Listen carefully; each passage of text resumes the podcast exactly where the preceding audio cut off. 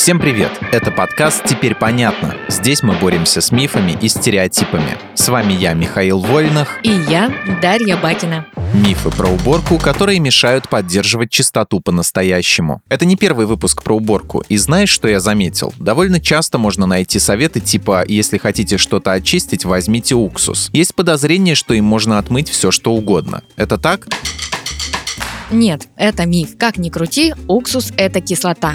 А значит, подходит не всем поверхностям. Уксусом и правда рекомендуют протирать едва ли не все, что есть в доме, включая пол, сантехнику, столешницы и кожаную мебель. Он отлично подходит для мытья окон или удаления известкового налета с кранов и раковин. Но это, повторюсь, кислота, которая может повредить деревянные и гранитные покрытия. А хлорка? Ее можно считать универсальным средством?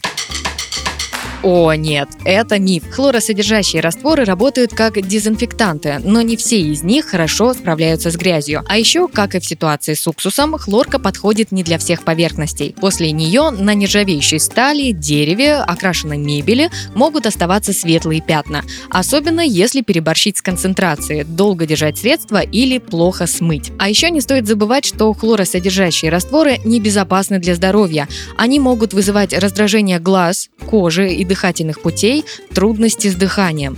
Особенную осторожность стоит проявлять, если в семье есть маленькие дети, которые могут потрогать вымытый пол, а потом сунуть руки в рот или потереть ими глаза. Давай чуть проще. Когда средства с хлоркой использовать можно, а когда нет? Короче, хлоркой в любом ее виде обрабатывай сантехнику и кафель в ванной, а для полов и других поверхностей в доме используй менее токсичные средства. Кстати, пока не забыл, сразу вопрос. Все чистящие средства нужно тут же смывать?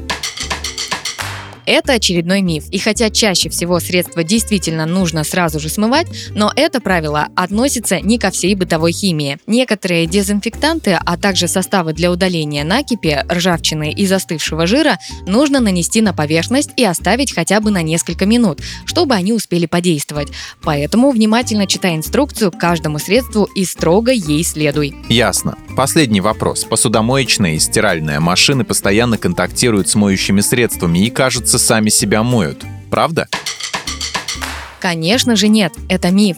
Посудомоечной машине остаются частички пищи и жира, а в стиральной самые разнообразные вещества, в том числе биологического происхождения. Поэтому и там, и там может быть достаточно широкий спектр микроорганизмов, в том числе сальмонелла, кишечная палочка и грибы рода кандида. То есть машины все же нужно мыть. Барабан стиралки лучше протирать антисептиком после каждой стирки и раз в месяц запускать цикл без вещей при высокой температуре с добавлением хлоросодержащего средства. А посудомойку необходимо тщательно протирать изнутри каждый раз, как вынимаешь чистые тарелки и чашки, а также вытряхивать остатки пищи из фильтра слива и мыть сеточку. Стенки можно периодически обрабатывать антисептиком, но только без хлора. И, конечно же, и ту, и другую машинку хорошо бы регулярно очищать от известкового налета с помощью специальных составов.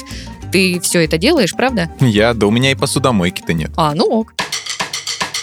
В этом выпуске мы использовали материал Аси Плошкиной и благодарим автора за классное разоблачение популярных мифов. Полная версия текста на сайте Лайфхакера. Подписывайтесь на подкаст «Теперь понятно», ставьте ему лайки и звездочки. Новая порция разоблачений уже на подходе.